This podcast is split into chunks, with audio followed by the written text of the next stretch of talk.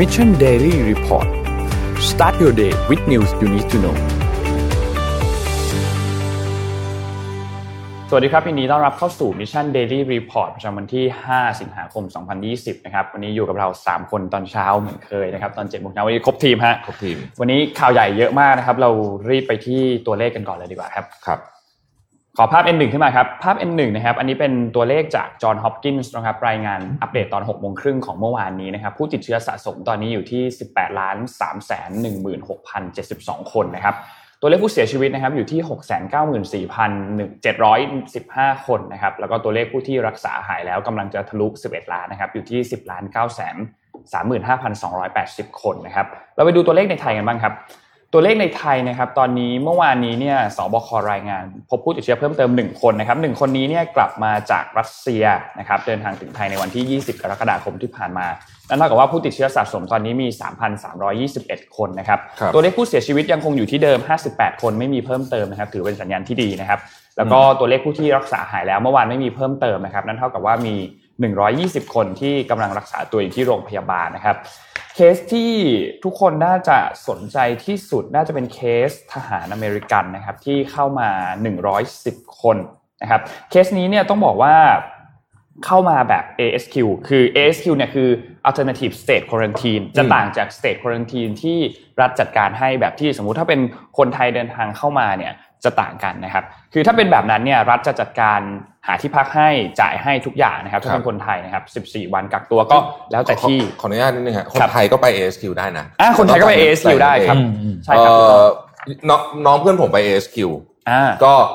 บวกเบ็ดเสร็จบวกค่านู้นค่านี้ 14 วันก็ประมาณ6 7หมื่นนะอ่าใช่ประมาณประมาณจะราคาอยู่ที่ประมาณนั้น ซึ่งอันนี้ก็เหมือนเป็นการกักตัวแบบทางเลือกอะทางเลือกเขาก็จะมีคือทุกอย่างก็จะคล้ายๆกับสเต e ควอนตีแหละแต่ว่าจะเป็นแบบ คุณภาพดีกว่านะครับเพราะว่าจ่ายเงินเองเลือกที่ได้ว่าจะไปอยู่ที่ไหน แล้วก็สถานที่ต่างๆเนี่ยก็จะเหมาะสมมากขึ้นนะพูดง่ายๆมันจะจะสบายมากขึ้นหรูว่าพูดง่ายๆว่าคืออยู่หรูนะครับ ซึ่งจริงๆก็มีหลายที่มีทั้งในกรุงเทพมีทั้งต่างจังหวัดหลาย ๆ จังหวัดก็มีนะครับที่ที่แพงที่สุดที่เราเห็นคืออยู่ที่ภูเก็ตประมาณ สองแสนกว่าสองสามแสนอะประมาณนี้เป็นพูวิลล่าอะไรแบบนี้โอเคโอเค ซึ่งก็เขาก็จะมีมีเจ้าหน้าที่เฝ้าอยู่ตรงนั้น มีแพทย์มีอะไรอยู่ตรงนั้น ก็คือคือคือเหมือนกับตามสเตทควอนตินทั่วไปเลยครับ มีการตรวจเชื้อมีการอะไร ทีนี้ที่ต้องดูก็คือมันปลอดภัยมากแค่ไหน คือเขาทำตามกฎระเบียบมากแค่ไหนนั่นแหละนะครับ เพราะฉะนั้นเคสนี้เนี่ยจากข้อมูลที่ทางสบครายงานก็ ก็คือประชาชนหลาย ๆ คนก็แสดงความกังวลนิดนึงเหมือนกันเมื่อวานนี้ที่เราเห็นข่าวกันในโลกออนไลน์นะครับ เพราะฉะนั้น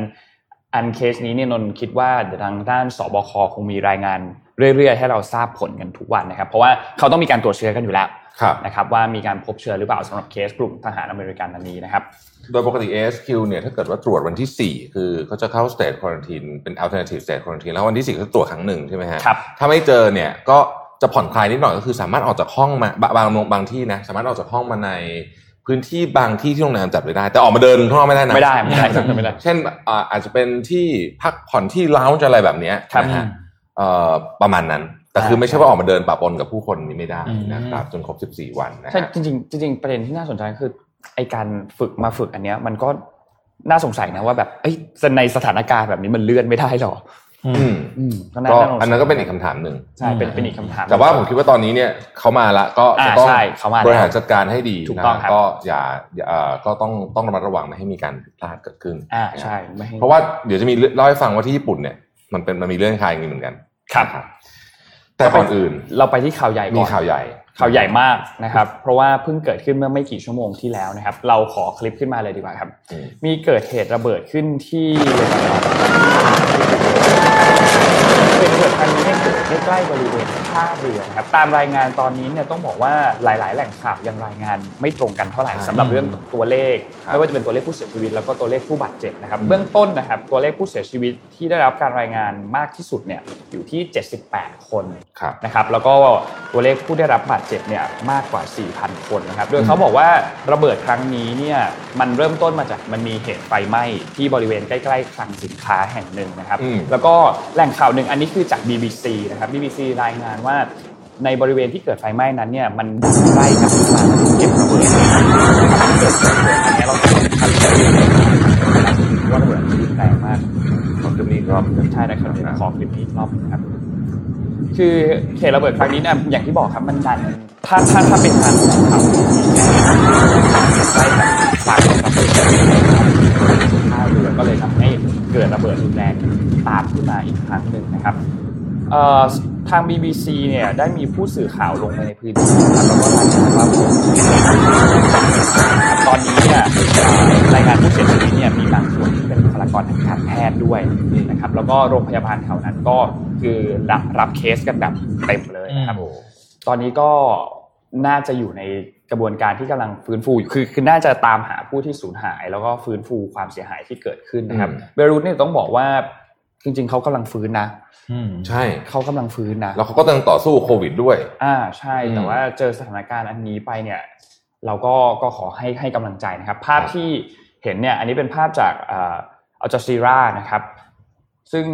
หลาย ๆ ภาพเนี่ยคือคือมันดูรุนแรงมากอะใช่ดูมันมีรูปที่โหดกว่านี้แต่ไม่กล้ามาให้ดูครับนะความเสียหายจัดว่าเยอะมากจริง ๆสำหรับรอบนี้นะครับ ซึ่งมีคนที่มีพยานที่อยู่ในเหตุการณ์นะครับเขาก็บอกว่าเขาอยู่ใกล้ตรงนั้นมากๆ ก็คือพอระเบิดขึ้นมาปุ๊บก็คือหูดับเลยทันที เพราะว่าเสียงมันดังมากนะครับ มีรายงานว่าระเบิดเนี่ยมันมันมี af คล้ายๆ กับวงต่อเนื่องไป after เขาเรียกว่าอะไรไม่ใช่ aftershock เป็นเป็นเป็นระเบิดต่อไปเป็นวงๆเนี่ยนะครับเอ่อส่ง shockwave เออไปไกล ทำความเสียหายอาคารบ้านเรือนเนี่ยเป็นสิบสิบสิบสิบกิโลเลยนะคือมีสนามบินซึ่งอยู่ห่างเกือบสิบกิโลเนี่ยก็เสียหายนะครับทำเนียบประธานาธิบดีก็เสียหายกระกระจกแตกอะไรพวกเนี้ยของพังนะฮะก็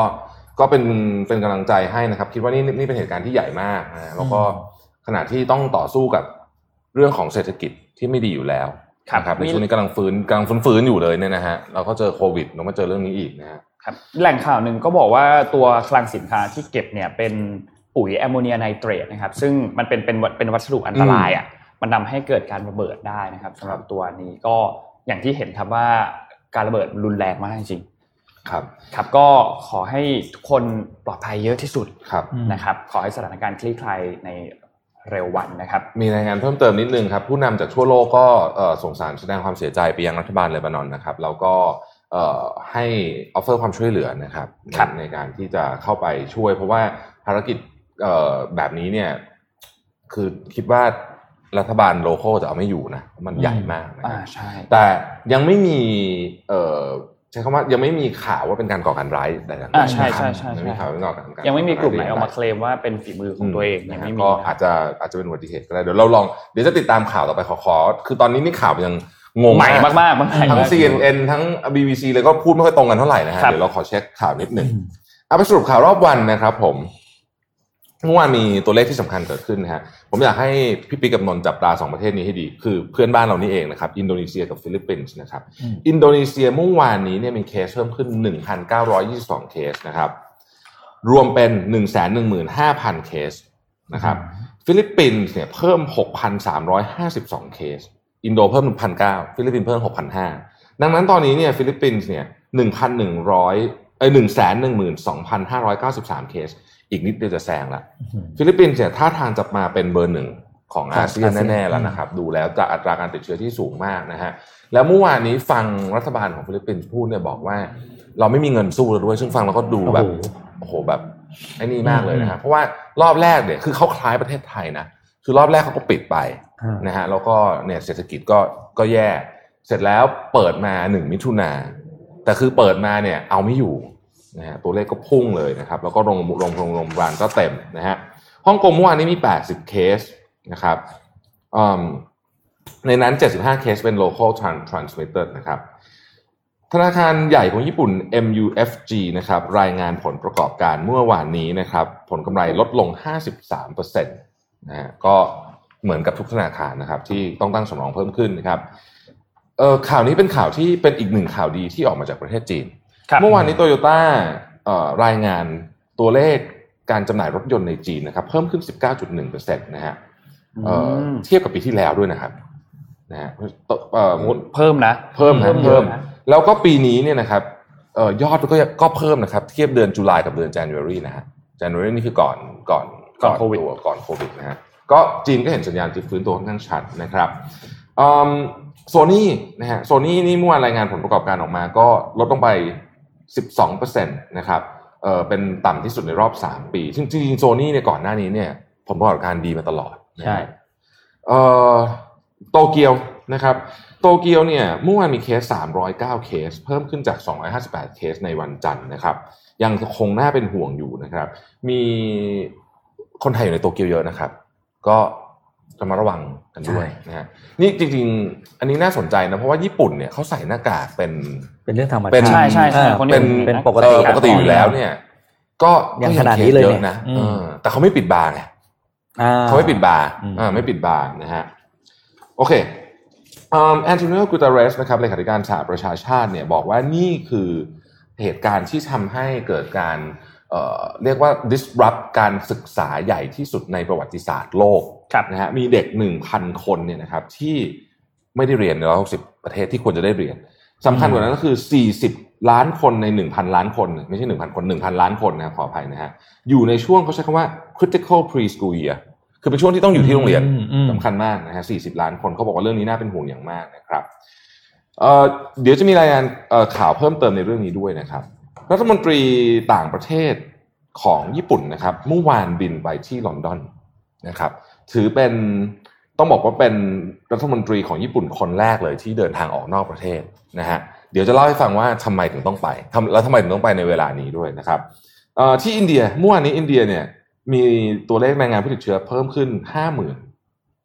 คนติดต่อกันเป็นวันที่หกแล้วนะครับผู้ติดเชื้อรวมเนี่ยหนึ่งล้านแปดแสนห้าหมื่นคน ผู้เสียชีวิตตอนนี้แตะสามหมื่นเก้าพันคนแล้วนะครับซูบารุผู้ผลิตรถยนต์อีกรายหนึ่งนะครับ ก็รายงานผลประกอบการเมื่อวานนี้นะครับกำไรลดลง 61%นะฮะเกาหลีใต้ก็ดูเหมือนว่าจะค่อนข้างจะนิ่งแล้วนะฮะเมื่อวานนี้มีผู้ติดเชื้อเพิ่มขึ้น 34 คนนะครับเกาหลีใต้ก็เป็นอีกประเทศหนึ่งที่ตอนแรกๆดูเหมือนว่าจะจบแล้ว แล้วก็กลับมาใหม่นะฮะจีนเมื่อวานนี้ 36 นะครับ ก็ไม่เยอะเท่าไหร่ ที่เยอะเนี่ย คือที่วิกตอเรียนะฮะเมื่อวานนี้เนี่ยมีกฎใหม่ออกมานะฮะคือตอนนี้ที่ที่เมลเบิร์นนี่เขาปิดแบบโหดมากนะครับไม่รู้เห็นหรือเปล่านะคือปิดแบบปิดจริง ๆอะนะฮะเคอร์ฟิวเคอร์ฟิวจริง ๆ โหดมากๆนะครับ แล้วก็ใครฝ่าฝืนนะครับ โทษปรับห้าพันเหรียญออสเตรเลีย หรือประมาณสามพันห้าร้อยเหรียญสหรัฐก็คือประมาณเท่าไหร่อะแสนสี่แสนห้านะฮะเยอะนะครับ เยอะนะฮะก็ ใครอยู่ที่นู่นก็ระมัดระวังด้วยนะครับไดกินนะครับไดกินตอนนี้จะมาทำหน้ากากที่สามารถใช้ซ้ำได้นะครับ โดยใช้เทคโนโลยีกรองอากาศของไดกินตอนนี้นี่เสื้อผ้าทำหน้ากากครับ แอร์ก็ทำหน้ากากนะหน้ากากเป็นของที่ขายดีนะฮะบราซิลเมื่อวานนี้ตัวเลขเพิ่มขึ้นนะครับหนึ่งหมื่นหกพันหกร้อยหกสิบสี่คนนะครับ รวมกันตอนนี้ก็สองล้านเจ็ดแสนห้าหมื่นคนนะครับที่ แคลิฟอร์เนียนะครับแคลิฟอร์เนียเป็นข่าวดีนะฮะตอนนี้เนี่ยตัวเลขของผู้ที่เข้าโรงพยาบาลจากเรื่องของโควิด -19 เนี่ยลดลงนะครับประมาณ 21%นะฮะในช่วงเทียบกับ 7 วันที่ผ่านมาก่อนหน้านี้นะครับเขาบอกว่าถือเป็นสัญญาณที่ดีนะฮะโรงพยาบาลก็จะได้มีพื้นที่ว่างมากขึ้นนะครับ อังกฤษอังกฤษกลับมาหน้าเป็นห่วยแล้วนะครับ อังกฤษเมื่อวานนี้มีรายงานผู้ติดเชื้อ 938 คนเป็นวันที่สูงเป็นลำดับ 2 ตั้งแต่เดือนมิถุนายน นะฮะก็คืออยู่ดีๆก็กลับขึ้นมาอีกนะครับที่สเปนตอนนี้สเปนมีการใช้ tracing app ตัวใหม่ ที่เขาบอกว่ามีประสิทธิภาพมากกว่าเดิมนะครับแล้วก็เชื่อว่าจะสามารถทำให้ควบคุมการระบาดที่มาเป็น second wave ที่สเปนได้นะครับเวียดนามเวียดนามออกมารายงานว่า แม้ว่าจะมีการกลับมาระบาดของโควิด -19 แต่จะไม่มีการล็อกดาวน์ทั้งประเทศอีกแล้ว จะทำควอนตีนกันเป็นจุดๆไปนะครับ ที่กรีซนะฮะกรีซตอนนี้บังคับให้คนที่อยู่บนเรือโดยสารข้ามเกาะนะครับเพราะกรีซมีเกาะเยอะเนี่ยนะฮะต้องใส่หน้ากากตลอดเวลาไม่ว่าจะอยู่ข้างนอกหรืออยู่ข้างในก็ตาม แต่ก่อนตอนแรกอยู่ข้างนอกไม่ต้องใส่นะฮะที่อิหร่านเมื่อวานนี้นนนนรายงานเรื่องอิหร่านว่าตัวเลขเหมือนว่ามีการจงใจว่าจะปกปิดใช่ไหมครับตัวเลขจากรอยข่าวจากรอยเตอร์เนี่ยบอกว่าที่อิหร่านเนี่ยเขาเชื่อว่ามีผู้เสียชีวิตจากโควิด -19 ทุกทุกเจ็ดนาทีหนึ่งคน โอ้โห เยอะมากนะฮะเยอะมากนะครับทุกเจ็ดนาทีนะฮะสุดท้ายครับสำหรับหัวข้อข่าวในวันนี้นะครับสรุปข่าวในวันนี้นะครับ Wockhardt เป็นบริษัทยาของอินเดียนะครับ ตอนนี้ก็เป็นอีกหนึ่งบริษัทที่ได้รับการไลเซนส์ให้ผลิตจะได้รับการผลิตไลเซนส์เอ่อจะได้ไลเซนส์ที่ได้รับการผลิตไอตัววัคซีนจาก a s t r a z เซ e c a กับ Oxford ที่ที่กำลังมีโอกาสเป็นแคนดิเดตสูงสุด อืมอะนะฮะนี่ก็เป็นหัวข้อข่าว โดยรวมๆวันนี้คงจะต้องจับตาไปที่เรื่องของ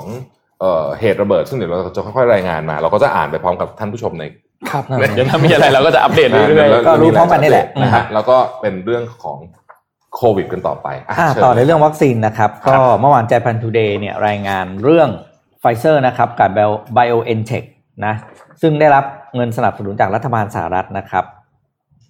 จะ supply ตัววัคซีนเนี่ย120ล้านโดส ให้ประเทศญี่ปุ่นนะโดยสหรัฐอเมริกาเนี่ยออกทุนให้นะครับ โดยราคารู้ไหมเขาทุนหลอดโดสเท่าไหร่อะสามสิบเก้าเหรียญอุ้ยแพงเหมือนกันนะ เออวัคซีนโดสสามสิบเก้าเหรียญนะครับ ก็รัฐบาลสหรัฐเนี่ยจะส่งตัวนี้เข้าไปใน quarter แรกของเขาจะขึ้นปีแรกของปีหน้าๆครับ เพื่อให้ประเทศญี่ปุ่นเนี่ยได้ทดลองใช้ ก่อนนะครับอืมอันนี้ก็ถือเป็นความช่วยเหลือกัน จากสหรัฐอเมริกาที่ส่งให้ประเทศญี่ปุ่น ซึ่งโดยเจ้าของเนี่ยก็คือไฟเซอร์กับ b i o n t e c h เนี่ยบอกว่าผลของการทดสอบทั้งหมดของวัคซีนโควิดเนี่ย stage ต่อไปเนี่ยก็จะเปิดเผยให้ทราบในต้นเดือนตุลาคมนี้ เพราะตอนนี้ test อยู่ใช่ไหมก็ต้องรอผลครับ ถ้าต้นเดือนตุลานี้ผลออกมาเป็นเชิงบวกน่าจะเป็นข่าวดีนะครับ แล้วก็ญี่ปุ่นจะเป็นประเทศแรก ๆ ที่ได้อย่างที่ครัที่บบอกเยอะมากนะโหร้อยี่สิบล้านโดสอืม ก็แล้วก็ก็บอกเลยว่าเนี่ย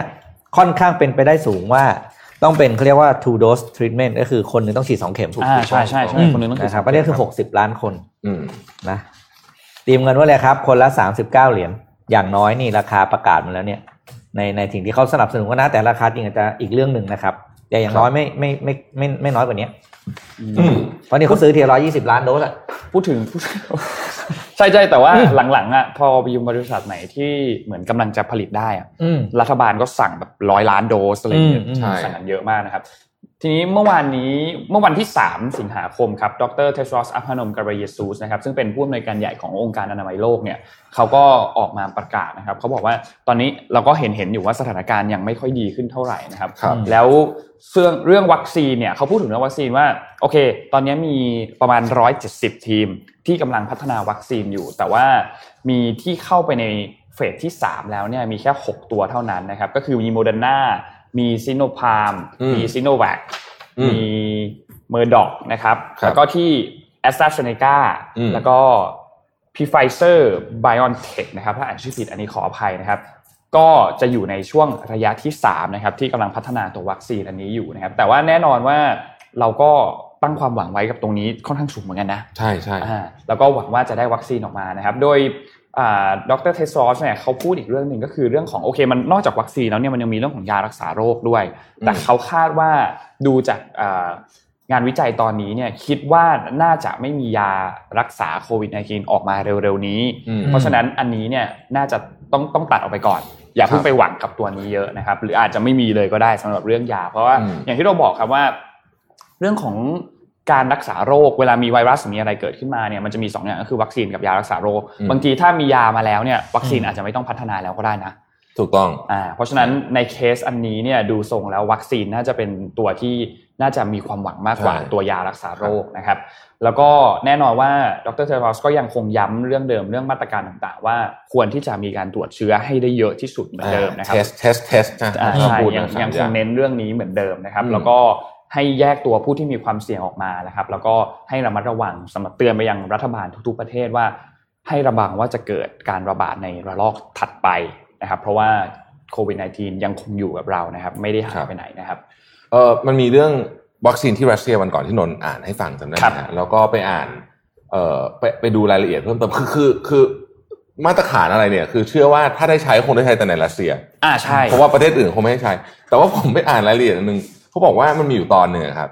ย้อนหลังกลับไปก่อนหน้านี้หลาย ๆ เดือนเนี่ยครับเวลาเขาจะทดสอบวัคซีนเนี่ยเขาต้องผ่านคณะกรรมการจริยธรรมอะไรอารมณ์ประมาณนี้ว่าจะทดสอบในคนอะไรนู่นนี่ใช่ไหมครับ แล้วเหมือนแบบคุยกันไม่ผ่านไม่รู้เรื่องอะ หัวหน้าคณะอืมหัวหน้าคณะที่ไปขออะบอกว่าไม่ผ่านผ่านไม่ให้ไม่ให้ไม่ให้ทดสอบกับคนใช่ไหมปักเข็มฉีดตัวเอง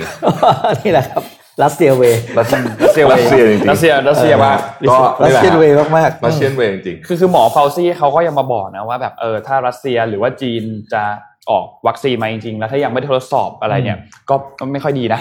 จริงๆ แล้วก็อยากให้มีการทดสอบวัคซีนก่อนที่จะนำมาฉีดให้กับทุกๆ คนจริง ๆ แล้วก็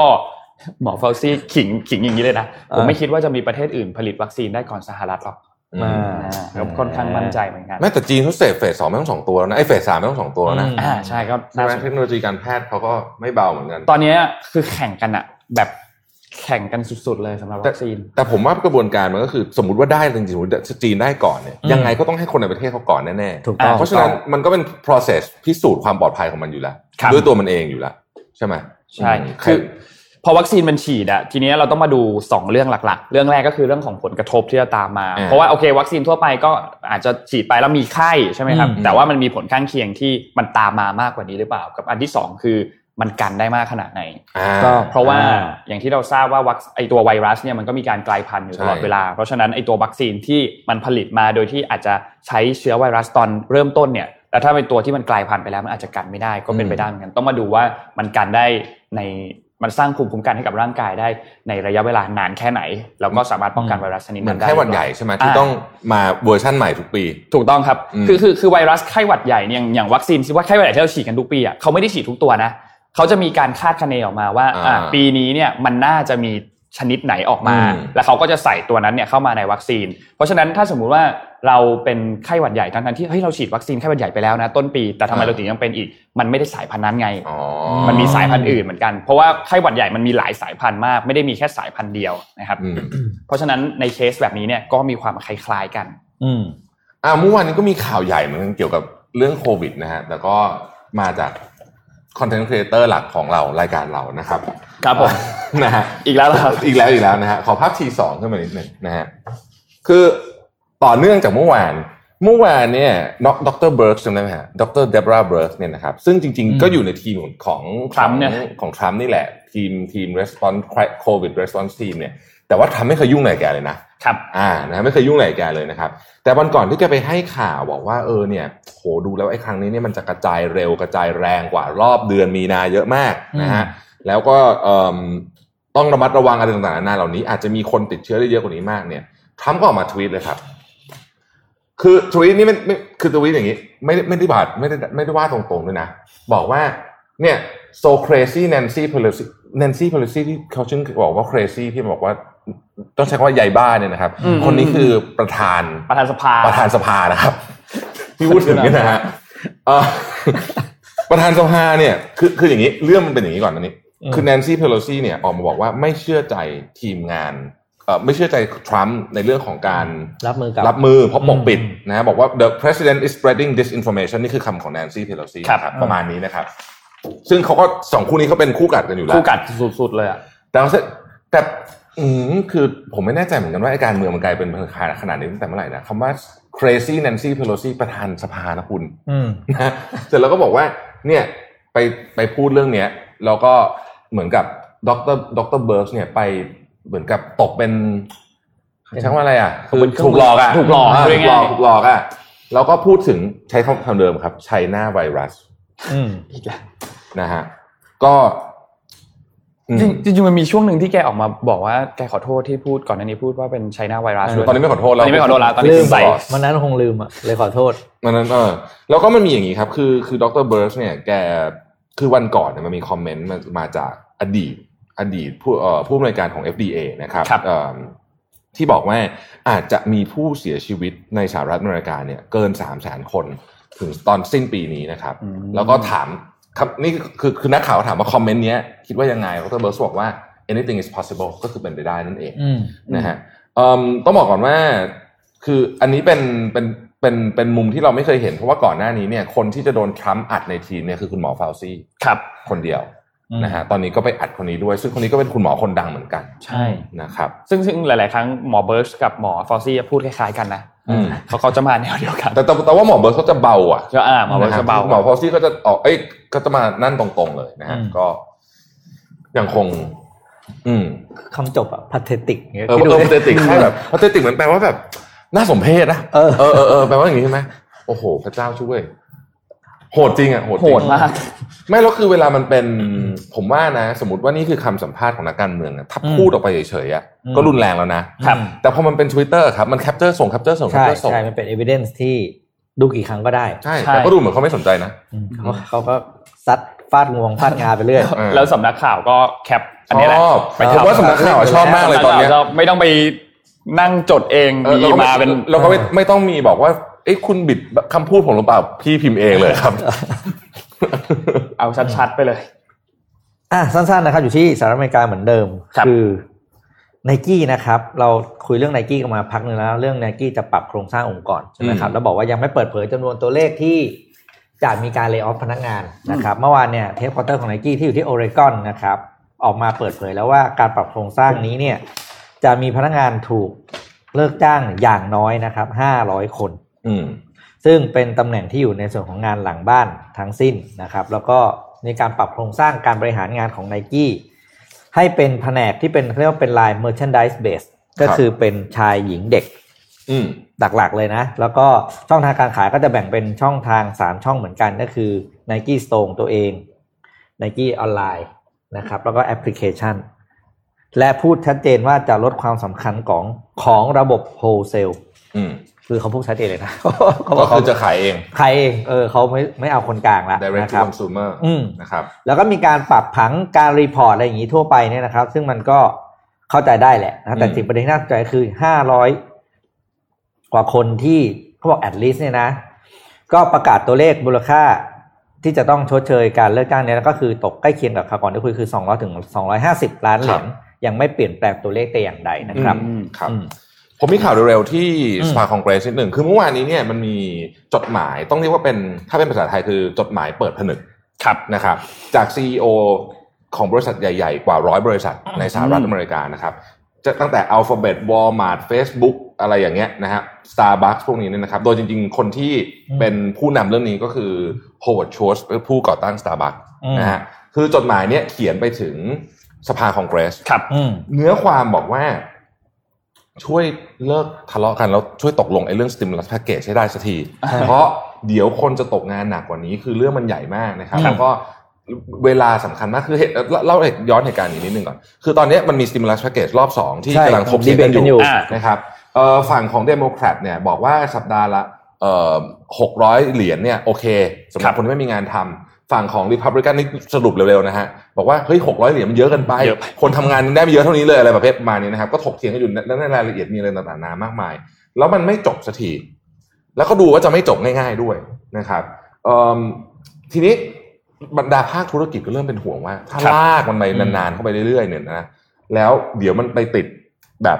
ติดเทคนิคติดข้อกฎหมายอะไรอีกเนี่ย มันจะไม่ทันการคือเขาอ่าพูดในประเด็นเรื่องของกรอบเวลานะครับ เมื่อวานนี้ก็เลยมีการประชุมร่วมกัน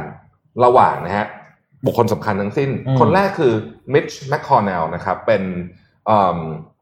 ผู้นำของสว Republican ในสภาสูงซึ่งครับก็คือก็คือ majority นะครับของของของสภาสูงนะครับ Nancy Pelosi นะครับประธานรัฐสภานะครับเอ่อ Mark Meadows นะครับ Chief of Staff ของทำเนียบขาวนะฮะ Chief of Staff ถ้าแปลเป็นภาษาไทยเรียกว่าอะไรเลขาธิการนายกรัฐมนตรีไหมประมาณนั้นนะประมาณนั้นประมาณนั้นนะฮะสตีเวนมานูชินนะครับรัฐมนตรีว่าการกระทรวงการคลังนะครับ ทั้งเอ่อสี่ท่านเนี้ยก็มาประชุมกันนะครับ แล้วก็ออกมาบอกว่าเอ่ออันนี้คือ Chief of Staff ออกมาบอกนะครับ บอกว่า still long way to go to reach an agreement อืมนะฮะพูดง่ายๆก็คือว่ายังยังไม่จบสักทีนะฮะเรื่องนี้ ซึ่งเรื่องนี้เนี่ยก็ค่อนข้างที่จะเอ่อน่าเป็นห่วงเหมือนกัน เพราะว่าถ้ามาช้าเกินไปอย่างที่บอกนะฮะ จริงๆหลายคนเนี่ยนะฮะในจดหมายนั้นเนี่ยก็เองก็มีทั้งทั้งสส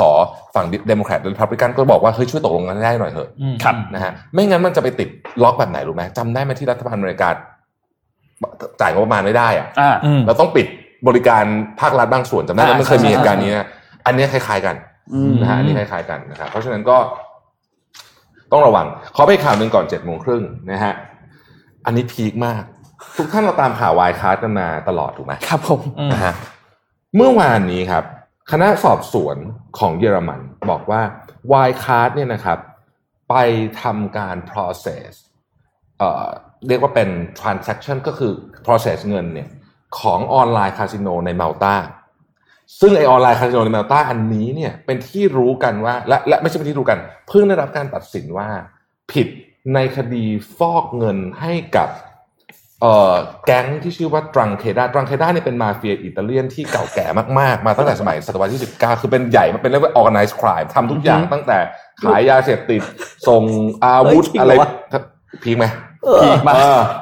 แล้วมนุษย์อัลคาโปนเลยแล้วถูกตัดสินว่าผิดไปแล้วด้วยนะเออมีมีคนมีคนในไอ้ไอ้ไอ้ออนไลน์คาสิโนเนี่ย ถูกตัดสินจำคุกไปแล้วหกสิบแปดคน โอ้โหนะฮะปรากฏว่า Wirecard ก็เหมือนกับเข้าไป ฟอกเงินอะ ผมใช้คำนี้แล้วกันนะครับ บริษัทนี้ชื่อ Centurion Bet นะ Centurion Bet นะฮะแล้วก็ยังมีอีกนะ อีกอีกอันนึงเนี่ย ตอนนี้เป็นเป็นบริษัทออนไลน์คาสิโนแบบนี้เหมือนกันในมาลตาเหมือนกัน แต่ยังไม่ถูกตัดสินว่าผิดเขาเลยยังบอกชื่อไม่ได้นะครับ แต่ก็มีการ process โดย Wirecard เช่นกันนะฮะซึ่งเชื่อมโยงกับ organized crime นะครับเขาบอกว่าอันนี้เนี่ยคือมันผิดคือคืออันนี้มันผิดเรื่องไอ้กฎ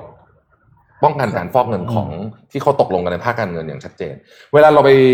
เปิดบัญชีแบงก์อะเราต้องเซ็นเราต้องเซ็นอะว่าแบบไม่ไม่เกี่ยวข้องกับการนึกออกไหมฮะกับการฟอกเงินนะตอนที่ผมทำอยู่สมัยธนาคารเนี่ยเวลาแบบ มีเงินที่อธิบายที่มาไม่ได้น่ะเขาไม่ฝากนะไม่ฝากนะครับเพราะฉะนั้นเรื่องวายคาร์ดยังคงพีคต่อไปเรื่อยๆ ไม่จบ น่าจะดูทรงแล้วน่าจะยิงยาว คือเรื่องนี้ปี คือเรื่องนี้ นี่นี่ผมถึงขั้นต้องไปค้น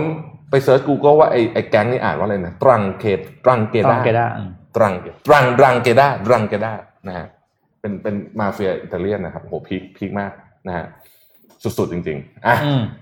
เจ็ดโมงครึ่งครับเจ็ดโมงครึ่งมาฮะเฮ้ยส่งไปยังเจ็ดโมงครึ่งส่งแล้วเมื่อวานส่งแล้วส่งแล้วโอ้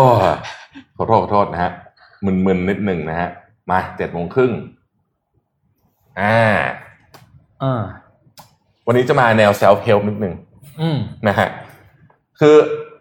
อันนี้ก็เป็นอีกคนหนึ่งที่ผมติดตามในมีเดียมนะครับคุณนิมโมเนี่ยนะฮะบอกว่า คนที่มีความสุขอะอ่า จะมีลักษณะแบบไหนอ่านะฮะจะมีลักษณะมีนิสัยมีมีมีอะไรที่เรารู้สึกว่าดูได้นะครับอะข้อที่หนึ่งอะไม่ตัดสินคนอื่น อืมอ่านะฮะคนที่มีความสุขเนี่ยจะ คือคือคือเห็นอะไรเป็นเป็นตามนั้นอะอ่าว่างั้นเถอะนะปล่อยการตัดสินจริงๆมันก็ยากเหมือนกันนะผมว่าข้อนี้แต่เราก็พยายามทำให้ได้น้อยที่สุดแล้วกันนะพยายามตัดสินน้อยที่สุดแล้วกัน เพราะว่าบางทีเนี่ยพื้นเออเราเราไม่รู้ต้นเรื่องไม่รู้ไม่รู้สาเหตุอย่างน้อยก็ควรจะทำในเรื่องที่มันไม่เกี่ยวกับเราอะเริ่มเริ่มเริ่มเริ่มเรื่องจากเรื่องนี้ก่อน ใช่ เออ เรื่องตัวเราค่อยว่ากัน อืนะคือเวลาตัดสินคนอื่นเนี่ยเราใช้พลังงานเยอะมากนะฮะแล้วเราก็ใช้พลังสมองเยอะมากมันมีคำพูดคำหนึ่งผมชอบมากเลยอะ ผมไม่รู้ใครพูดบอกว่า เวลามีคนเดินมาถามว่า งานยุ่งแค่ไหนถึงเรียกว่ายุ่งต้องตอบว่ายุ่งจนไม่มีเวลาไปยุ่งเรื่องชาวบ้านโอเคนะฮะอันนี้ก็จะเรื่องนึงนะฮะอะอันที่สองนะครับ ไม่เขาเขาไม่คิดเยอะ ว่าคนอื่นจะคิดเรื่องอะไรกับเขาว่าคิดยังไงนะครับ อันนี้เนี่ย ในโลกโซเชียลมีเดียเนี่ยผมว่าอันนี้สำคัญนะสำคัญ เพราะรู้สึกว่าถ้าเกิดว่าเราโอ้โหคิด เยอะคิดเล็กคิดน้อยเนี่ย ก็ลำบาก ชีวิตเราก็จะมีความสุขนะฮะอะถัดมาครับ อันที่สามฮะแบบ ถ้าเกิดว่ามันจะหลุดหลุดบ้างอะชีวิตอะไม่เป็นไร slightly out of control แปลว่าอย่างนี้อย่างนี้ สมมุติว่าแบบช่วงนี้ diet อยู่นะสมมตินะผมเลิก diet ไปแล้วแต่ว่าสมมติช่วงนี้ diet อยู่อะแล้ววันนี้ไม่อยากกินชานมไข่มุกมากอะ ซัดสักแก้วแต่แบบถ้าถ้ากินถ้าถ้าเทรนเนอร์รู้นี่เทรนเนอร์ด่าแน่ๆแต่ไม่เป็นไรกินกินสักหน่อย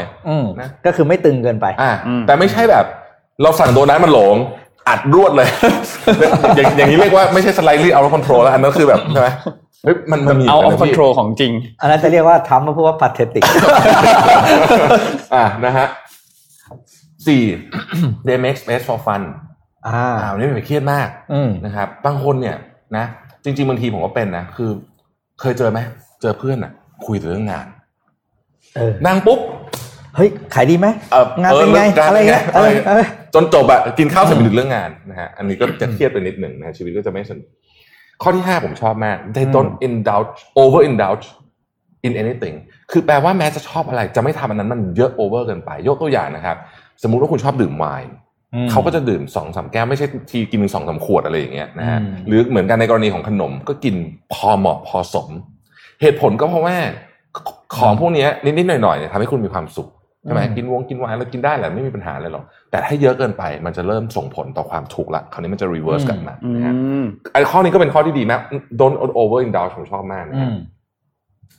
ข้อที่หกเขาบอกว่า they do and give stuff อันนี้มีความหมายว่าแบบนี้ คือเขา คือคือมันมีความเชื่ออยู่อันหนึ่งบอกว่า มนุษย์เราเนี่ย ควรจะสร้างสร้างมากกว่าคอนซูม อืมอ่า สร้างมากกว่าใช้ ในข้อนี้ในที่นี้หมายถึงว่า สร้างของให้คนอื่น มากกว่าใช้ของจากคนอื่น สร้างของให้คนอื่นคือสร้าง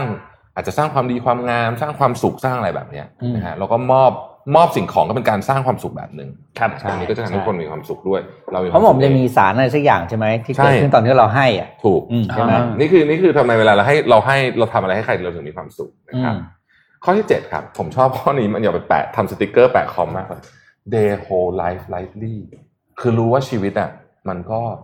เท่านี้แหละอือย่าไปเอาอะไรกับมันมากนักเลย อืมอืมนะฮะก็ก็จะสังเกตได้จริงๆว่าถ้าเรามีเพื่อนที่เป็นแบบนี้ เขาก็จะมีความสุขนะอืม อืม ผมเชื่อผมผมทำไม่ได้ทุกข้อหรอกแต่ว่า ผมก็รู้สึกว่า ผมผมเริ่มรู้แล้วว่าเราต้องไปโฟกัสที่ไหน ในเจ็ดข้อนี้ อืมนะครับอะดีงามเป็นเป็นแบบเซลฟ์เฮลนิดนึงวันนี้นะฮะดีงามดีงาม หนึ่งจุดห้าแล้วนะครับหนึ่งจุดห้าวิวแล้วอ่าหนึ่งจุดห้าปิดซอยปิดซอยปิดซอยฮะปิดซอยปิดซอยซอยไหนดูว่าไอทีอ่าแล้วครับ เมื่อกี้เห็นคุณสุทธิชัยหยุ่นมาด้วยอ้าวสวัสดีครับสวัสดีครับสวัสดีครับสวัสดีครับขอบคุณขอบคุณที่แวะมาดูพวกเราเพียนๆนะครับเดี๋ยวเราเราขอพูดถึงนนขอพูดถึงเคส TikTok นิดนึงโอเค brief TikTok ให้ฟังกันนิดนึงนะครับ คือเราย้อนความเร็วๆให้ทุกคนฟังนิดนึงก็คือตอนแรกเนี่ยสหรัฐเขาจะแบน TikTok ละเพ ราะว่ากลัวเรื่องของความมั่นคงต่างๆ เพราะว่า TikTok เนี่ยบริษัทแม่คือ ByteDance ซึ่งอยู่ในจีนใช่ไหมครับ ทีนี้ก็ก็เลยมีดีลกันขึ้นมาว่าเฮ้ยมีบริษัทหลาย ๆ บริษัทที่จะเข้าซื้อ TikTok ที่เป็นแบบว่า TikTok ที่ให้บริการอยู่ในสหรัฐ ในแคนาดา แล้วก็ในประเทศใกล้ๆเคียงตรงนั้นนะครับ ทีนี้บริษัทที่ถูกพูดถึงมากที่สุดก็คือ Microsoft นะครับล่าสุด โดนัลด์ทรัมป์นะครับได้ก็แน่นอนเขาได้พูดคุยกับทางซัตยานันเดล่านะครับซีอของทาง Microsoft แล้วนะครับทรัมป์เนี่ยออกมาให้สัมภาษณ์บอกว่า เขาบอกว่าจริง ๆ แล้วเนี่ยถ้าคุณจะเข้าไปซื้อ t ิ k t o k เนี่ยถ้าซื้อแค่สามสิบเปอร์เซ็นเนี่ยผมว่ามันยุ่งยากไปซับซ้อนไป ถ้าจะซื้อเอาให้หมดเลยซื้อหมดเลยร้อยเปอร์เซ็นให้ซื้อร้อยเปอร์เซ็นเลย และที่สำคัญคือผมให้เวลาแค่สี่สิบห้าวันเท่านั้นนะ ถ้าหลังจากวันที่สิบห้ากันยายนเนี่ย คุณยังปิดดีลไม่ได้เนี่ย โดนแบนนะติ๊กต็อกโดนแบนเลยนะครับ แล้วเขาก็ยังพูดด้วยนะเขาบอกว่าผมไม่สนใจนะว่าจะเป็น Microsoft หรือว่าจะเป็นบริษัทอื่นๆนะบริษัทอะไรก็ได้ แต่ถ้าคุณไม่จัดการให้เรียบร้อยภายในวันที่ 15 กันยายนนี้เนี่ยแน่นอนว่า TikTok เนี่ยจะโดนแบนออกจากสหรัฐแน่นอนนะครับ ทีนี้ CEO ของทาง TikTok ของ ByteDance เนี่ยเขาก็ออกมาพูดนะครับเขาบอกว่าจริง ๆ แล้วเนี่ยการที่ทรัมป์มาทำแบบนี้เนี่ยเขาต้องการเขาดูดูทรงแล้วเนี่ยดูเหมือนทำต้องการจะทำลาย TikTok เหมือนกัน ใช่คือคือต้องการที่จะทำให้นโยบายต่างๆ ที่ออกมาจากไบแดนเนี่ยคือหายไปให้หมดอะแล้วก็เหมือนเอาอันนั้นอะเข้ามาบริหารเอง และสิ่งที่ทางรัฐบาลของสหรัฐจะได้จากดีลอันนี้ก็คือเงินก้อนมหาศาลเลยเออแล้วทรัมป์บอกว่าต้องจ่ายเงินให้รัฐบาลด้วยถูกไหมอ่าใช่ทรัมป์บอกซึ่งผมงงมากเลยว่าทำไมต้องจ่ายอืมก็มันก็งงๆเหมือนกัน แต่ว่าคือทรัมป์เนี่ยบอกว่าเหมือนกับว่าทางสหรัฐเนี่ยจะได้รับเงินจากจาก ส่วนแบ่งของการขายจาก TikTok อะถ้าบริษัทสัญชาติอเมริกันทำการซื้อตัวบริษัท TikTok อันนี้ด้วย แปลกอันนี้อันนี้คือทรัมป์พูดเองเลยนะทรัมป์ทรัมป์พูดเนี่ยเขาบอกว่าทรัมป์ the government should get a cut from the sale of TikTok's US unit if an American firm buy it อืมอืมอืมเนี่ยนะฮะ ก็ต้องติดตามต่อไป ใช่ครับเคสนี้คิดว่าไม่นานไม่นานเคสนี้น่าจะไม่นานเพราะว่าเหมือนมันเรียกค่าไถ่ไม่รู้นะที่ที่ที่จีนเขาโกรธกันมากนะเรื่องเนี้ยถ้าเขาไปดูโซเชียลมีเดียจีนเนี่ยเพราะว่าเขารู้สึกว่ามันเป็นการการแกล้งเหมือนกับตัดเตะตัดขาครับแต่ว่าต้องบอกว่า Microsoft เนี่ยถ้า Microsoft ได้ไปจริงๆเนี่ยถือว่าน่าสนใจนะ เพราะว่าโอเคหุ้น Microsoft เองก็ขึ้นมาแล้วด้วยในวันจันทร์ที่ผ่านมาหลังจากมีข่าวนี้ออกมาครับแล้วก็ Microsoft เนี่ยต้องบอกว่าถ้าเทียบกับ Facebook เนี่ย ก็ยังไม่ได้มีแพลธุรกิจแพลตฟอร์มแบบใหญ่ ๆ เมื่อเทียบกันไม่มีอ่าไม่มีอะไม่มีคือถ้าได้ Tik t o อกไปเนี่ยแล้ว Tik t o อกเองก็มี Active User ค่อนข้างเยอะประมาณ 800 ล้าน User นะครับและที่สำคัญคือ Tik t o อกเนี่ยโตเร็วมาก ใช้เวลาแค่ 4 ปีเท่านั้นนะในการที่จะโตขึ้นมาแล้วก็มีผู้ใช้งานเยอะขนาดนี้นะครับ แล้วก็จะทำให้ Microsoft เนี่ยจากเดิมที่ในสายตาของคนรุ่นใหม่เนี่ยอาจจะไม่ได้แบบเป็นบริษัทที่แบบทันสมัยจ๋ามากเท่า Apple หรือเท่ากับ Facebook ใช่ไหมครับ แต่ Microsoft ถ้าได้ติดต่อเข้าไปเนี่ยจะทำให้มุมมองเปลี่ยนไปอีกเยอะเหมือนกันนะครับ Microsoft คุณคุณชัดย่านเขาเก่งมากนะเก่งมากตั้งแต่เขามาเนี่ยเขาโอ้โหแบบทำอะไรเยอะมากมูลค่าบริษัทก็เพิ่ม ตั้งแต่ซัดย่ามาคนก่อนตั้งสตีฟบาร์เมอร์ลงใช่ไหมฮะซัดย่ามานี่มูลค่าบริษัทเพิ่มมาสามเท่าเลยนะอ่าเขาเป็นคนเก่งมากนะครับคุณคนนี้นะแนะนำให้ลูกม่อง Microsoft แนะนำให้อ่าน Hit Refresh ครับ Hit Refresh Hit Refresh ครับ แนะนำให้ลองไปอ่านดู ยังอยู่ที่สหรัฐมีมีเรื่องหนึ่งที่น่าสนใจขอภาพที่หนึ่งขึ้นมาหน่อยนะครับเป็นรายงานจาก Financial Times คือตอนนี้เนี่ยเล่าแบบนี้ก่อนนะนี่คือภาพของปริมาณการผลิตตัวเซมิคอนดักเตอร์ซึ่งเป็นอุปกรณ์ที่สำคัญมากในสารพัดทุกอย่างเนี่ยนะครับ ซึ่งเวลาเราพูดถึงเซมิคอนดักเตอร์เนี่ยต้องบอกว่าคนที่คิดหรือดีไซน์เนี่ยนะครับใหญ่ที่สุดเนี่ยอยู่ที่สหรัฐอเมริกา คือคือสมองอะนะอยู่ที่สหรัฐอเมริกา แล้วก็เอาซอร์สไปผลิตที่อื่น จริง ๆสหรัฐเนี่ยผลิตแค่สิบสองเปอร์เซ็นต์เองนะครับอย่างที่เราเห็นในภาพนี้นะฮะจะอยู่ที่อื่นซะเยอะนะครับ ทีนี้เรื่องมันเป็นของนี้ฮะณตอนนี้เนี่ยอย่างที่ทุกท่านทราบกันก็คือ ที่ที่ผลิตชิปเยอะที่สุดคือไต้หวัน ถูกไหมฮะไต้หวันเนี่ย มันก็มีนักการเมืองหลายคนของสหรัฐกังวลเรื่องไต้หวันเหมือนกัน คือไต้หวันเนี่ย สมมุติว่าเกิดอะไรขึ้นในอนาคต แล้วเกิดสุเหมือนกับมีจีนเข้ามามีอำนาจมากขึ้น ว่างั้นเถอะนะครับ เออสหรัฐจะลำบากมาก เล่าแบบนี้ก่อน ไต้หวันมีบริษัทหนึ่งชื่อ TSMC นะครับ ซึ่งก็ทำชิปให้กับ NVIDIA Qualcomm AMD อะไรสารพัดพวกนี้เนี่ยนะครับ ทีนี้ปีที่แล้ว Intel Intel นี่ถือว่าเป็น ต้องเรียกเป็นอะไรอะ เป็น ตำนานเป็นเป็นเป็นหัวหอกของธุรกิจนี้ถูกไหมครับปีที่ Intel เนี่ยออกมาประกาศบอกว่าชิป next generation น่ะที่มัน suppose ที่จะต้องเสร็จแล้วเนี่ยนะครับ ช้าไปหนึ่งปีคืออย่างนี้ เวลาทำชิปเนี่ยของที่ยากๆเขาจะทำที่อเมริกาดีไซน์ที่อเมริกา แล้วก็ส่งไปให้พวกนี้ คือพวกนี้ก็จะทำเฉพาะปลายทาง แต่ปรากฏว่าพอ Intel ทำไม่ทันเนี่ย ก็เลยต้องให้ TSMC ซึ่งเป็นบริษัทของไต้หวันเนี่ยทำ part ที่ยากที่สุด เขาใช้คำว่าเป็น ใช้คำว่า the contracting most advanced manufacturing ก็คือต้องให้ TSMC ในไต้หวันเนี่ยทำ part ในการ manufacture ที่ยากที่สุดที่ไฮเทคที่สุดว่างั้นเถอะ เพราะฉะนั้นหมายความว่า ถ้าเกิดไม่เอากลับมาทำที่สหรัฐ มีโอกาสที่ของพวกนี้จะหลุดออกไปข้างนอก แล้วมันคือเรื่องที่สำคัญมาก แม้จีนจะยังตามหลังสหรัฐในเรื่องเซมิคอนดักเตอร์อยู่ แต่ไล่กันมาก มันเป็นหัวใจของพื้นฐานของเทคโนโลยี อ่าใช่ครับ supply chain ของเซมิคอนดักเตอร์เนี่ยจะถูกเปลี่ยนครั้งใหญ่ตอนนี้เนี่ยนะครับบริษัทในสหรัฐเนี่ยถ้าใครมาตั้งบริษัทในสหรัฐเนี่ยจะได้รับการสนับสนุนจากรัฐบาลเพียบเลยเหมือนเหมือนที่ไต้หวันเคยให้นะครับเพราะว่าเขาต้องการจะโยกพวกนี้กลับมาหมด เราจะเริ่มเห็นเทรนด์พวกนี้ชัดเจนมากขึ้น อย่างที่บอกครับเรื่อง supply chain สั้นลงไม่ได้เกี่ยวกับเรื่องโควิด -19 อย่างเดียวครับแต่มันเกี่ยวกับเรื่องของความมั่นคงละเซมิคอนดักเตอร์เนี่ยชัดเจนมากเลยว่าอยู่ top เลยแหละของเรื่องของความมั่นคงนะครับเหมือนโควิดเป็นแค่ตัวเร่งเฉยๆใช่เพราะเรื่องความมั่นคงเนี่ยเอ่ออันตรายมากจะเห็นดูดูเส้นสีเหลือง เห็นเส้นสีเหลืองไหมฮะสีเหลืองนั่นคือจีนนะฮะโอ้โหพรวดเดียวมาดูที่สองเลยไหมใช่เนี่ยกลัวฮะกลัวนะสหรัฐก็กลัวมากเรื่องนี้นะครับ ก็ติดตามกันต่อไป คือถ้าดูตามตามความชันของกราฟนี่แซงไต้หวันได้ด้วยนะใช่ใช่แบบพรวดมาทีเดียวพรวดอัตราเร่งน่ากลัวมาก เราไปที่ธนาคารกลางสหรัฐนิดนึงนะครับ CNBC รายงานข่าวนะครับ คือต้องบอกว่าตอนนี้เนี่ยสถานการณ์สหรัฐก็ยังไม่ค่อยดีแหละ แล้วก็เฟดเองก็เพิ่งออกมาประกาศตัวนโยบายช่วงก่อนหน้านี้ใช่ไหมครับ ทีนี้ทางธนาคารกลางสหรัฐเนี่ยเขาก็ออกมาพูดถึงเรื่องหนึ่งครับ คือตัวอัตราเงินเฟ้อณปัจจุบันตอนนี้เนี่ยต้องบอกว่ามันอยู่ในระดับที่เฟดยังไม่ค่อยพอใจเท่าไหร่ อยู่ในระดับประมาณช่วงใกล้ๆหนึ่งเปอร์เซ็นต์นะครับ ครับผมแต่ว่าเฟดเนี่ยเขาต้องการให้อัตราเงินเฟ้อเนี่ยมันอยู่ประมาณสองแต่ว่าอย่างไรก็ตามเนี่ย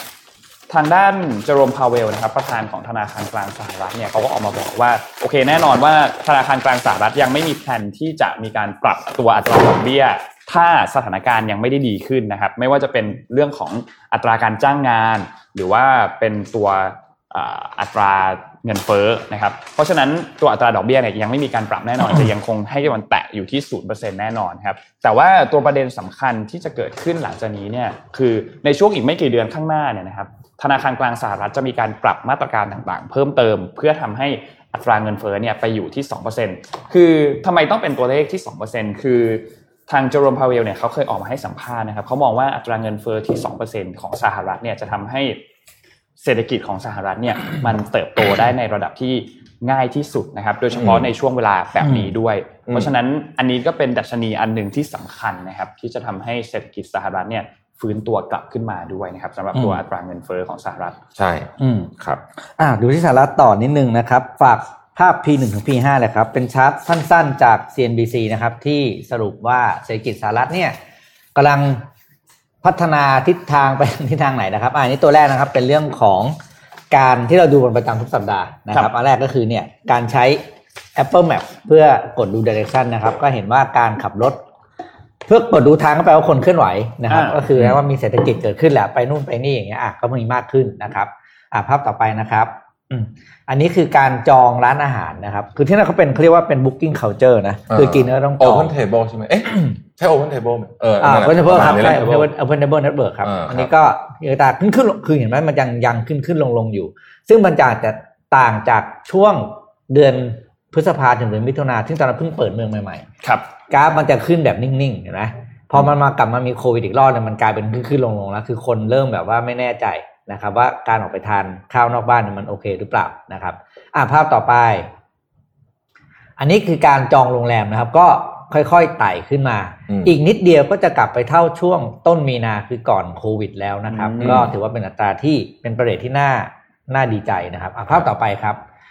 อันนี้เป็นเรื่องของการซื้อบ้านนี่แซงแล้วนะ เออใช่ อันเนี้ยที่เราเห็นข่าวคือว่ากัตราการซื้อบ้านหรือการการเรียกการกู้ทำมอดเกจด้วยใช่ไหมกู้บ้านเนี่ยแซงแล้ว อันนี้อันนี้ผมมีเสริมข้อมูลพี่ปิ๊กนิดนึงครับผมก็สงสัยผมก็ไปหาว่าเอ๊ะทำไมคนกลับมาซื้อบ้านอืมเขาบอกว่าอย่างนี้ฮะบ้านกับรถไม่เหมือนกันนะอืมอืมบ้านเนี่ยถ้ามีแพลนแล้ว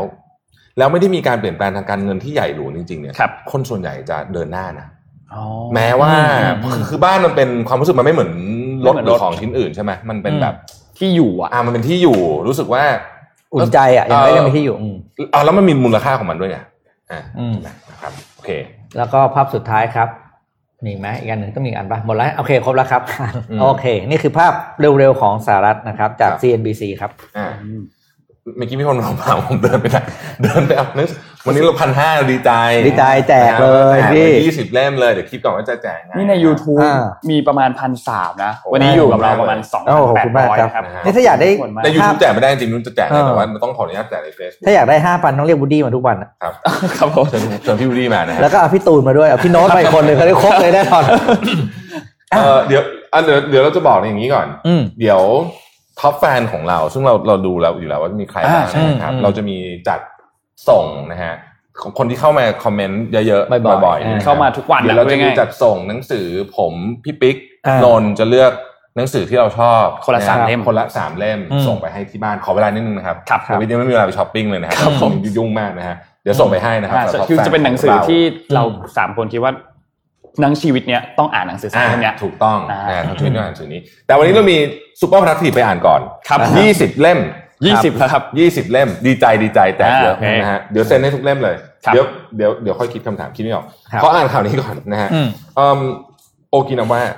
ที่อืโอมกินาวาตอนนี้เนี่ยก็ค่อนข้างจะซีเรียสนะฮะโอกินาวาอืมเพิ่งประกาศสภาวะฉุกเฉินไปเอ่อนายกเทศมนตรีของโอกินาวานะครับแดนนี่ทามากิเนี่ยบอกว่า ไวรัสเนี่ยผมผมขอ quote เลยนะ ใช้คำว่าอืม spreading at an explosive pace นะฮะคือ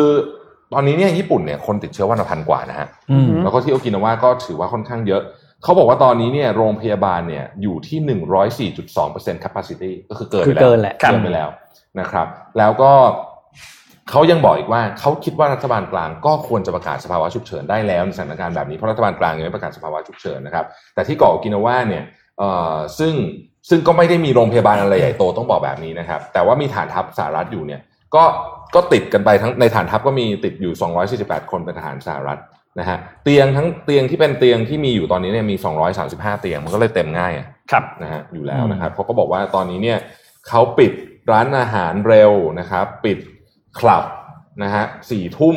ยังยังเปิดอยู่นะ แต่ว่าปิดเร็วเท่านั้นเองนะครับ แล้วก็เอ่อบอกว่าถ้าไม่ทำอะไรเนี่ยมันจะควบคุมไม่ได้ ในเกาะโอกินาวาอืมแล้วก็เป็นคือญี่ปุ่นเนี่ย ความน่ากลัวหนึ่งของญี่ปุ่นผมว่า ญี่ปุ่นมีผู้สูงอายุเยอะ อืม เวลามันโดนอะไรปุ๊บเนี่ยมันก็จะหนักนะฮะหนัก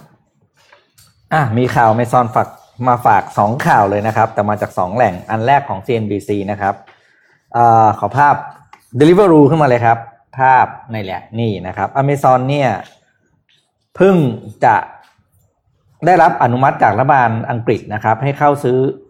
หุ้นบางส่วนของสตาร์ทอัพที่เป็น Food Delivery ที่อังกฤษนะครับ ชื่อ Deliveroo นะครับ ก็เป็นอีกหนึ่งก้าวของ Amazon ที่ขยายอาณาจักรตัวเองเข้าสู่ธุรกิจอื่น ๆ นะครับ นอกจากที่เรารู้ว่า Amazon ก็มี Cloud Service ใช่ไหมแล้วก็เป็นเรื่องของ retail นะครับ อันนี้คือเข้ามาลงทุนนะครับ ในเรื่องของสตาร์ทอัพด้วยนะ อันนี้ก็เป็นอันหนึ่งที่น่าสนใจ แต่ที่น่าสนใจกว่าคืออีกข่าวหนึ่งครับ อืม Amazon เนี่ยเพิ่งได้รับอนุมัติจากรัฐบาลสหรัฐนะครับ ให้เขาเรียกว่าไงนะ ปล่อยสัญปล่อยดาวเทียมสามประมาณสามพันสองร้อยดวงเนี่ยขึ้นสู่เขาเรียกว่าวงโคจรนะครับ โดยเพิ่งได้รับอนุมัติด่วนๆเลยเนี่ยคือกลายว่า Amazon จะเป็นอีกหนึ่ง player นะครับ ที่เข้ามาในธุรกิจที่เรียกว่าบริการให้บริการอินเทอร์เน็ตครับ จากที่เทสลามีแล้วใช่ไหมเอ่อสเปซเขามีแล้วนะครับ แล้วก็มีของอีกของสามคนที่ทำเนี่ยคนนี้ ก็ไปดีกเดือคนที่เข้ามาอเมซอนไม่ได้เปิดเผยว่าจะปล่อยดาวเทียมขึ้นไปเท่าไหร่อะไรยังไงก็ตามแต่ข้อตกลงที่รัฐบาลสหรัฐกำหนดก็คือภายในเดือนกรกฎาปี 2026 จะต้องปล่อยดาวเทียมขึ้นไม่น้อยกว่า 1,600 ดวง เยอะมากเลยนะ เยอะมากเยอะมาก อย่างที่ผมเคยเล่าให้ฟังว่าตั้งแต่มีการปล่อยดาวเทียมดวงแรกจนถึงตอนนี้นะฮะก่อนที่จะมีพวกอีลอนมัสก์พวกคุณเจฟเบซอสมาเนี่ยนะมีดาวเทียมปล่อยเก้าพันกว่าดวงเองนะอ่าอืม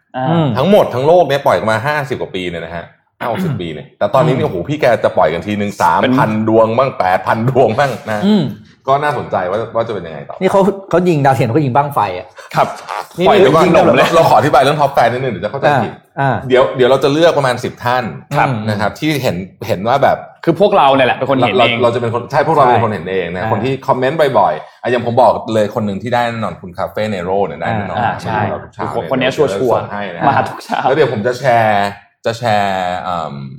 จะแชร์รายชื่อให้ว่าเราเลือกอะไรไปบ้างอ่าท่านไหนอยากครับซื้อผมบ้างนะฮะได้ส่วนหนังสือที่เราแจกเนี่ยเดี๋ยวเราก็จะบอกรายชื่อหนังสือเหมือนกันอืมเผื่อว่าถูกๆโอเคถูกๆใครใช่ใครอยากไปตามซื้อก็ก็ได้แต่เราแจก top fan ก่อนอ่าอ่าแต่ขอบคุณทุกคนจริงๆนะขอบคุณทุกคนจริงๆขอบคุณทุกคนวันนี้จริงๆคนดูเยอะมากมีคนบอกว่าทั้งเมื่อไหร่แอดจะมาเต้น TikTok แอดยังไม่ตื่นเลยอันนี้ตื่นเอานี่คิดออกยังจะแจกอะไรเนี่ย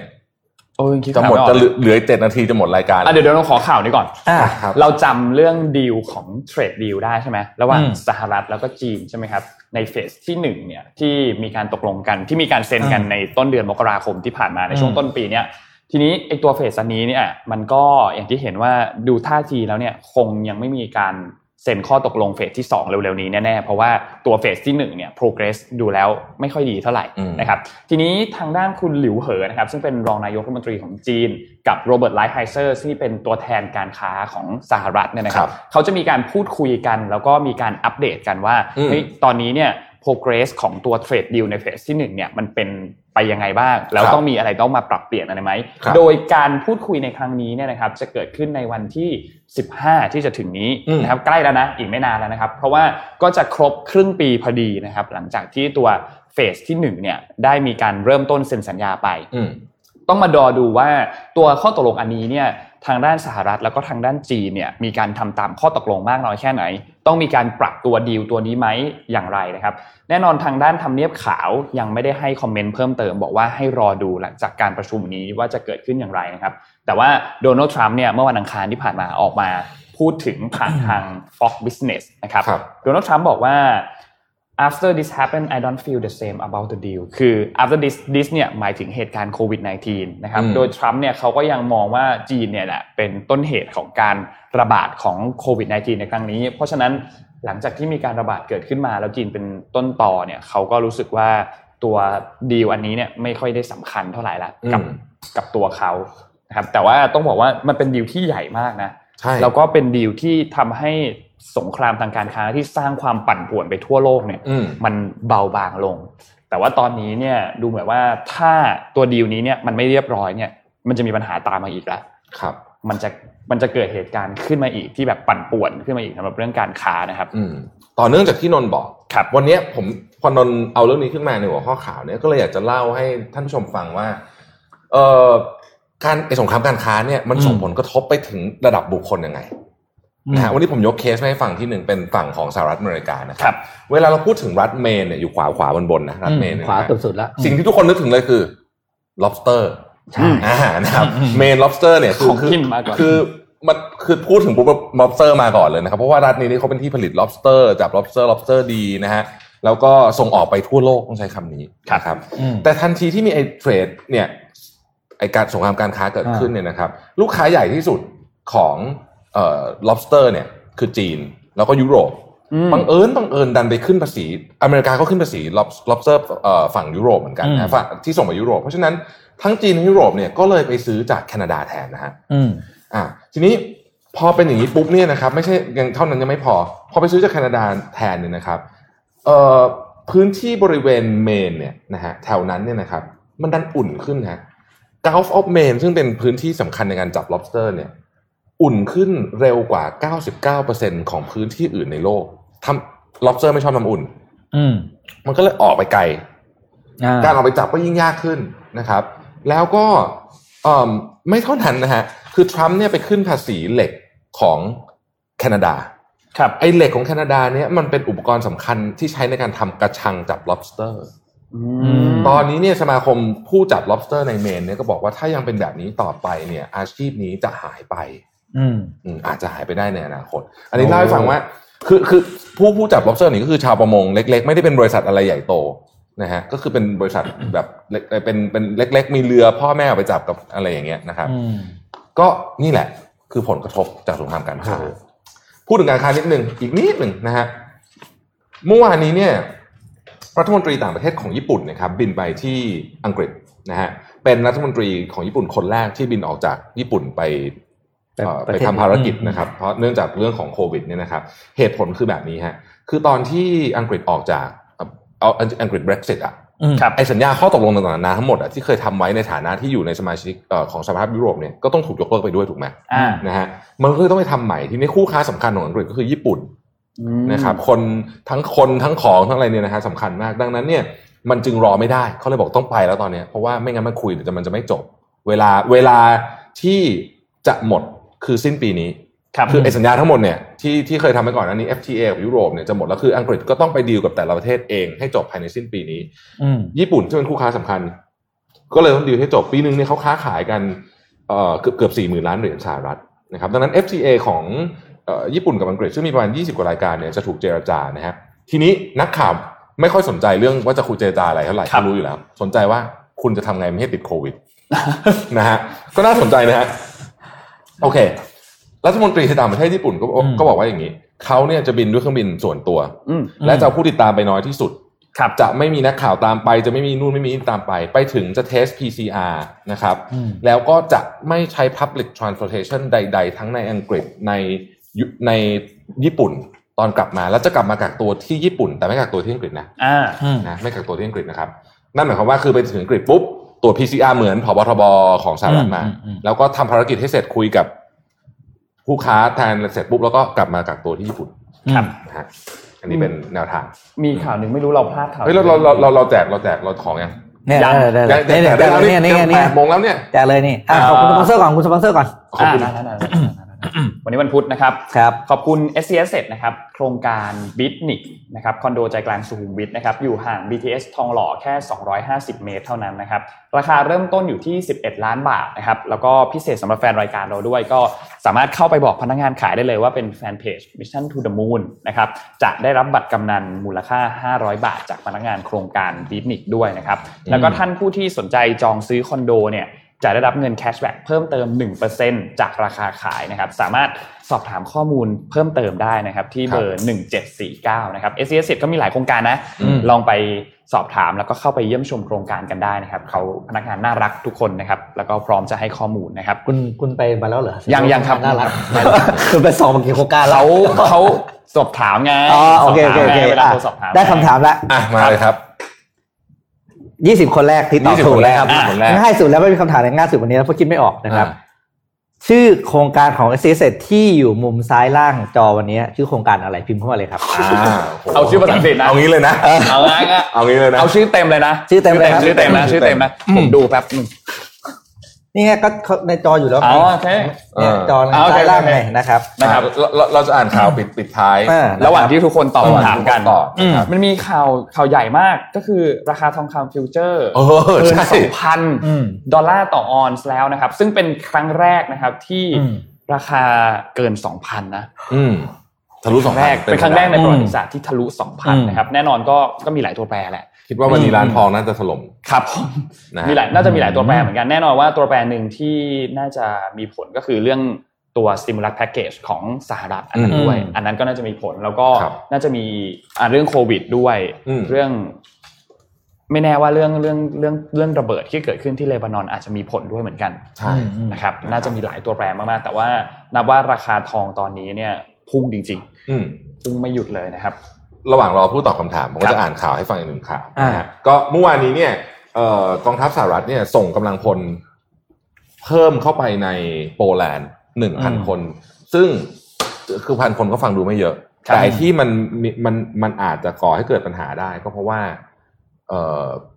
จำได้ไหมวันก่อนที่รัสเซียเขาบอกว่าลดกำลังในเยอรมันน่ะโอเค แต่อย่าส่งอะไรมาใกล้ชายแดนเขามากขึ้น นี่เลยทำเลย